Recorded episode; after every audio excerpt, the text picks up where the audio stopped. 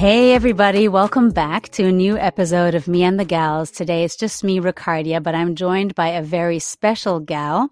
Her name is Cleo, which is not her real name, I'll have you know, but we'll figure out later why that is the case. So Cleo is a writer and a keynote speaker for several different formats. And what she talks about is, you will have guessed because the title of our episode is going to lead to it, which is polyamorous relationships.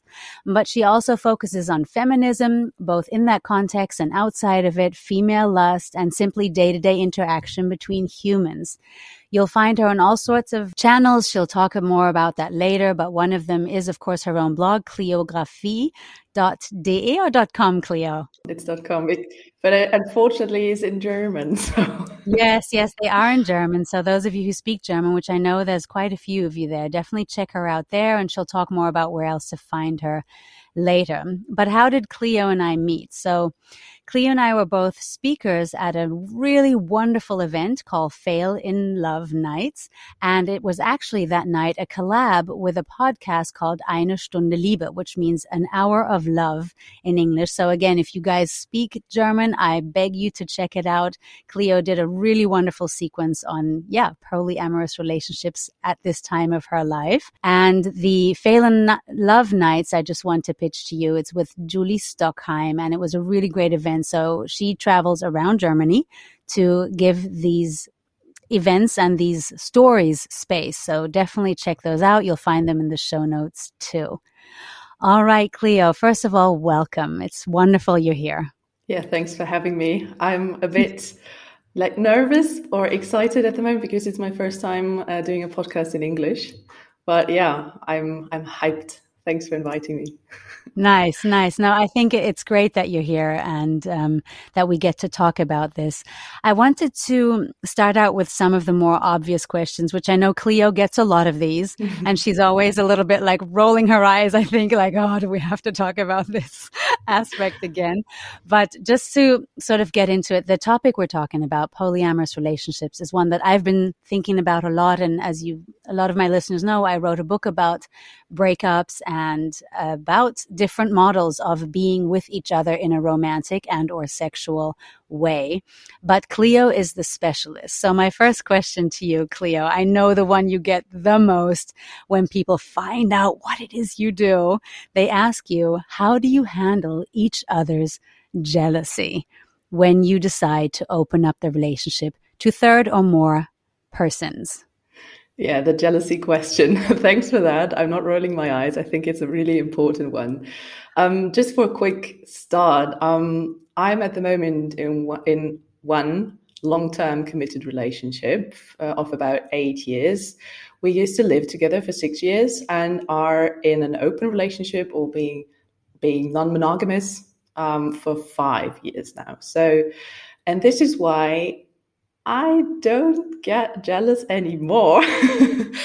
no, that's a lie. Um, I really like that you that your question implies that we do get jealous because most of the time people ask me if I get jealous, not how how do you handle jealousy. And um, I think most like ninety nine percent of people, whether monogamous or non monogamous, they get jealous, and um, at some point it's worse. At some point you get kind of used to it, but um, me and my long term committed partner, um, I think we handle it like a bit more on our own. So I don't have to handle with his jealousy most of the time and vice versa. And to cut a long story short, there's two main reasons I get jealous. It's either envy or fear of loss or abandonment. And with the envy stuff, you know, um, I think of it as this is my problem, not like my own problem. If I get jealous because I think my my boyfriend he's spending a lot of quality time with someone else and I'm envying this time with him, I know I either have to speak up about it and tell him, hey, I'd like to spend an evening with you, um, like having, I don't know, awesome sex or like going out for dinner, whatever. And on the other hand, it's like, yeah, you know, I need to give him his space and it's good for him and I like it. I'm feeling like compassion for him in this uh, moment. So just sit down and, and yeah, and it's allowed to distract yourself if I want to have some me time, I do something like, I don't know, taking a bath, reading a good book, or I go out on a date myself, or I, I don't know, meet up with friends, or if I feel like it, I just sit in my feelings, just sit with this feeling of jealousy and, I don't know, trying to realize what it is that I am missing at the moment, what it is that I need, and then try and communicate it. And with fear of loss of my partner or fear of abandonment, it's a bit more I don't want to say complicated, but a bit, it's a bit more urgent for me because I think this is something I really should share with my partner because I need him to know that I'm in what kind of mental state, headspace I'm in at this moment. And so that I give him the chance to act on it, maybe reassure me of his, you know, love or trust and something like that because I don't need to handle this on my own this is why I'm in a loving, committed relationship because I can reach out to my partner and tell him, hey, I need some support from you. Um, as long as it's not, I don't know, in a rage. and um, this happened to me. So at some point in the past, um, because I don't know, I'm human and sometimes I'm just, it's just too much for me. And I'm like, I, I did, I'm not patient anymore. I just need to, I don't know. Yeah, but so this is how I handle this, you know, most urgent fa- uh, facets of jealousy, the fear and the envy. I love that differentiation that you make that you say on the one hand the jealousy is my responsibility but when it comes to jealousy being a momentary emotion whereas the fear of abandonment is not always a momentary emotion, is it? It's something that comes back, that harks back to our childhoods. And to say that one is something I can handle by myself, mm-hmm. and the other is something I would like to handle in tandem with this partner. I love that these are two different things. That's a very interesting difference to draw between yeah. between the two. Yeah, yeah, yeah. It took us a while to discover that, but um, yeah, communication is key. I think yeah, I'm gonna I'm yeah. gonna repeat that phrase. We're talking about relationships. Any kind of relationship requires some sort of communication, but we'll get to that point later, the logistics of it all. But I wanted to ask you, Cleo, what are some of the reactions you get from people? Do you, and do you tell them right away? I mean, you, you write under a pseudonym. Mm-hmm. So I'm guessing you don't really want to always reveal this side of you because I mean, none of us have to reveal how and whom and how many we have sex with or how many we love because this isn't just about sex. So, what are some of the reactions that people have? Yeah, well, I write under a pseudonym for other reasons than that because I'm I'm really I'm happy to share my my sexuality details about my personal life because maybe I'm kind of an oversharer. I don't know. I'm I'm really loud about that. That that's cool with me. But in a dating context, I think it's just fair to be upfront with people because, um, like for example, in online dating, I uh, have this information in my Tinder bio so that everyone who bothers to read my profile before matching uh, just knows I'm I'm not single. This is actually the only information which is like really sure at this point. I'm not single. Whatever non-monogamous is, whatever that means, is like is a really individual definition. But yeah, um, I think it's just fair because most of the time people assume that other people are monogamous because it's the main relationship style in our society, I guess. And I don't want to, I don't know, disappoint people, or I don't, I don't think it's it's a good start to, I don't know, start at different points of knowledge. You know, yeah, and um, the reactions are various, but for the most part, they're really positive. People are curious, even if they start with almost always the same sentence. They say, um, "I could never be non-monogamous," but how do you tell your partner you would I don't know, like in a very rare scenario, how do you tell them? you know, no, they're they're really interested, and um, sometimes they ask a lot of questions, which I think are, I don't know, could be a bit personal, but I'm I'm happy to share. So for me, it's not really a problem, but still, and only like rarely um, people are really are get defensive so to say. Um, sometimes they, they get defensive, and I don't really know why, but I guess it's because they assume that I, I don't know, I have the opinion that everyone should be non monogamous, and it's, I don't know, the more honest, honest or, I don't know, better relationship style, which is not true. That's interesting. Yeah. I think most of the time when we're judging or even just observing something, we're always doing so from an autobiographical standpoint, right? But I wanted to come back to something because I've noticed you you keep saying non-monogamous versus polyamorous. Am I missing something there? It's not just semantics, I'm guessing. No, it's not because I'm in a like I'm in a process at the moment. I'm on a journey, so to speak, to calling myself polyamorous, but I'm not actually there yet because I have never lived in like more than one really very highly committed relationships at the same time. Um, and also, I thought I'm not really in the position because uh, I don't get to communicate as much. I don't have, I don't know, kids with one person and share a home with the other, something like that. My experience is one really committed long term relationship and other various relationship styles with or without developing feelings but i'm not there yet that i would call myself polyamorous but i had a interesting conversation with a woman who calls herself poly and she was like but are you are you able to love more than one person at the same time? And I said, Yes, I am, definitely. I felt that. I know that about myself. And she said, So that in this case, you're a poly. You're not, maybe you're not living it like actively poly, but I think there's so many levels in between. I need to sort this out for myself first. And as long as I'm not really, you know, sure about this, I'm calling myself non monogamous because this is what I am. I'm I'm committing, I'm willing to commit to more than one person, and I'm not sexually exclusive.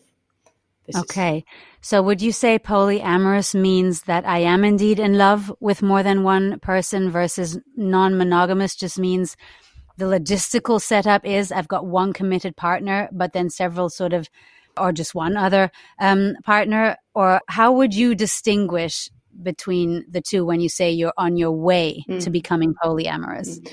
I think non monogamy is the umbrella term, and being poly is part of it.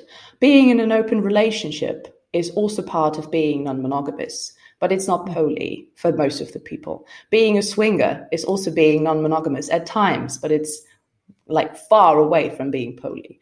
Um, so this is this is why I call it an umbrella term, and this is why I think I'm not saying something wrong or making people think expect certain things um, of me. Mm if I just call myself non monogamous. Yeah, but you can also be solo poly, like not even in love with one person at that at that point in time, but still considering yourself to be polyamorous because you're maybe looking for more than one partner. Or you have the ability to love yeah. more than one person, even if that's not what you're actually doing right, right now like I'm single, but that doesn't mean I'm not able to, yeah. you know, love a person. I could be single. In fact, I am single, but I love a person. you know, it's like that kind of scenario. I think yeah. there's like a third level even, um, and it's uh, regarding your resources how much time do you have like how much for, for, how many relationships do you have like space in your calendar? I would say I'm, I'm a really privileged person because i have only one job and it's even it's not even full time um, i have my own apartment. I don't have kids. I'm really in a privileged situation because i have space for more than one partner. I have um, I'm in the headspace because I'm not dealing with any illnesses, any mental illnesses, any you know attachment issues, which is which is a fair point when I don't know, yeah, committing to people, you know what I mean? So I have the capacity at the moment because my resources are, because I have plenty of resources at the moment, and this can change. And I can like in the future still consider myself being a polyamorous person or a non-monogamous person but not but maybe living sexually exclusive and having only one relationship at this point in time okay so since you already spoke about it I was curious, of course, about the logistics of it all. Does it ever feel like sort of a, a side hustle, literally a side hustle, just to get everybody on the same page, make sure feelings aren't hurt, mm-hmm. make sure there's time to meet, time to do the, I want to call it follow up, like, was this okay for you? Especially if it's a new partner we're still exploring. Is there a lot of time and resources allocated towards this? And does that ever get tiring for you? Tiring enough for you to consider, you know what, I'm just going to go monogamous because I don't got the resources. yeah, I think this would be a completely fair point. You know, um, I didn't reach that. Um, I mean, during uh, COVID, I was living sexually exclusive. I was living a monogamous lifestyle because I had this live in boyfriend back then. And I wasn't dating, I wasn't meeting anybody because we couldn't, you know? So the circumstances play a big role in like the if you're really acting on your non monogamy or not. But to me, it's to this day, luckily, didn't feel like a side hustle. And being in relationship or being like involved with people that who fascinate me is not tiring to me so far. so far, I don't know. As I said, I don't have kids and stuff like that. Um, but I could observe in other partners I had who had family, for example, who were like in an open marriage, for example. Um, they really, at some point, they really struggled because they wanted to meet me, especially in the beginning of our relationship, because there was, you know, this new relationship energy going on. We wanted to have sex all the time. We really, yeah, we're looking forward to seeing each other again. And he really was struggling to make the time because he had all those responsibilities. And I get that, you know, and um, still you feel like the, I don't know, a bit disposable at some point because your priority is so low. But still, I think, and then at that point, I thought, I, I was wondering, should I not date other people who are non-monogamous? Should I date people who are single, like mono single, for example? And I think I'm allowed to shift. I just I, am allowed to adjust my dating regarding the needs I have at this point in time. I love that. And I think that goes for all of us. I know you spoke about it a little bit in the event that we both were at, where you said that rules and the feelings about those rules can change over time and that it's actually more of a living organism than a memo of bullet points that must be adhered to at all times. So I thought that was really interesting. But I'm looking at the time, Cleo, and I can already tell you I have like 5,000 more questions I want to ask you. So before we continue, do you think you would want to consider having a second episode where we talk about some other aspects of this life of yours. Absolutely. Good, good. Okay. So then I, what I will try to do, because just in listening to you, I find that there's a lot of universal human truths that aren't just something about non-monogamy. They're just insights that I think sometimes you pick up more because of the kind of life that you lead with this non-monogamous lifestyle. So, um, I'll definitely want to touch on some of those uh, for next time. But I'll ask you one last question because I think it's one that I really, really thought about a lot, which is how do you know how much you want to know about your partner's other relationships? And how do you know when you're, to pick up a word you used earlier, oversharing about yours? And in context with that, for me, I think I would realize that some of it really is a turn on to hear about how much joy or, or sexual energy was released with this partner and uh, with my partner and the other person. But at the same time, yeah, how much do you share? I guess is what I would love to know. Yeah, that's a really, really good question. I'm glad you're asking um, because I don't have a clear answer besides my intuition. And I'm in the really, really comfortable position that I'm with a partner. I know him to the core by now. So I can tell when I'm oversharing, even without him stopping me, needing me to stop, which is always possible. In the beginning, I have to say I'm a, I'm a really, really curious person. And also, I, I like to share what I experience. So, in the beginning, everything was really exciting because it was our first non monogamous relationship.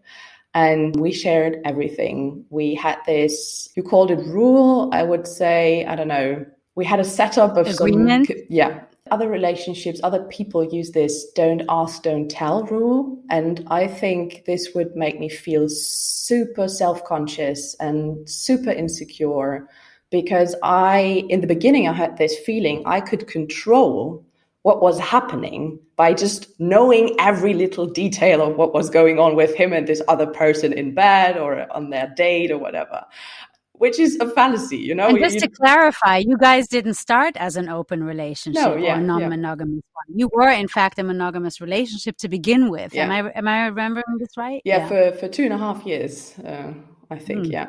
So, um, like over the course of some some years, it kind of like the the excitement from the beginning from doing something differently, um, it washed out, so to say. So there was some kind of a routine going on, and we um, we stopped sharing so much. And then at some point, we said, okay, it's always everything's open for question. So you can you can just ask whatever you want to know, and I'm going to share what you want to know and I don't want to bother you with like the details of another clumsy first time sex because we all know how this is going down.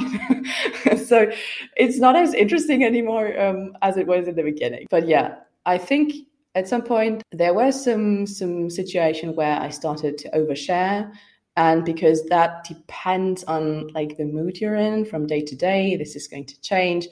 I told him just interrupt me or just tell me this is too much for me or I'm not interested. I'm just not in in the headspace at the moment for I don't know hearing your dating stories. And um, so we agreed on not being grumpy about that, not feeling like set back and I don't know or cut off in the middle because we wanted to respect this really important boundary. And yeah, so far it's really going well that way. Yeah. Would you say that because the trust kept going up, the trust that we can do this together, the trust that we can trust each other, that the more this sort of increased, the less the need to give out every detail of this other sexual or romantic encounter. Yeah, absolutely. Yeah, I feel this is mm. this is really true because um, one thing I learned was whether he's out with friends or I don't know, doing sports or working late or having sex with someone else it doesn't change anything for me. It doesn't change anything for me or for our relationship because it doesn't have anything to do with me. And this reassurance was just really calming me in a way. And I got more patient with people and I got more laid back and also a bit more secure. I don't know. I, I knew my own worth, if that makes sense. That makes a lot of sense. And in fact, I'm going to totally come back to that in our next episode because what you say is a degree of freedom from what it sounds like that I think is very much worth aspiring towards in romantic context, especially, but even in life in general, this idea that you're doing something. Yes, I am romantically connected to you, but that does not mean that everything you do is connected to me or even a reflection of who I am to you. And I think that's amazing that you've been able to come to that point. I have a lot to learn from you, Cleo. but anyway, Cleo, before we conclude, where can people find you? Tell us. People can find me if they do speak German on my own blog, uh, cleography.com. And also, we have to expand for you we have to get you on the English side now. yeah, yeah, I know, I know. No, I have no. Yeah, we'll speak about that later. no, and um, also I'm. I would call it a podcast voice um, because I'm collaborating um, for for quite a while with this podcast you talked about earlier or this radio broadcasting mm-hmm. thing called Eine Stunde Liebe. And also, if people are so kind and invite me to their own podcast. This is how you can find me. And I um I shared some links on my blog to other really interesting uh, conversations and podcasts and shows. So um, just go there, click on the blog, or find me on Instagram, which is um, at cleo.libro, uh, L I B R O. We can put it into the show notes, I guess. yes, I'll definitely pop all of these things into the show notes so you can find Cleo. She's very worth finding. So we'll make sure that happens. And I don't know if it'll be the next episode that airs, but I can see now for sure there's definitely going to be a polyamorous relationships part two on Me and the Gals, which I'm very much looking forward to. Thank you so much for sharing, Cleo. And till next time. Thank you so much for being interested and asking so nice questions. Bye-bye. Bye.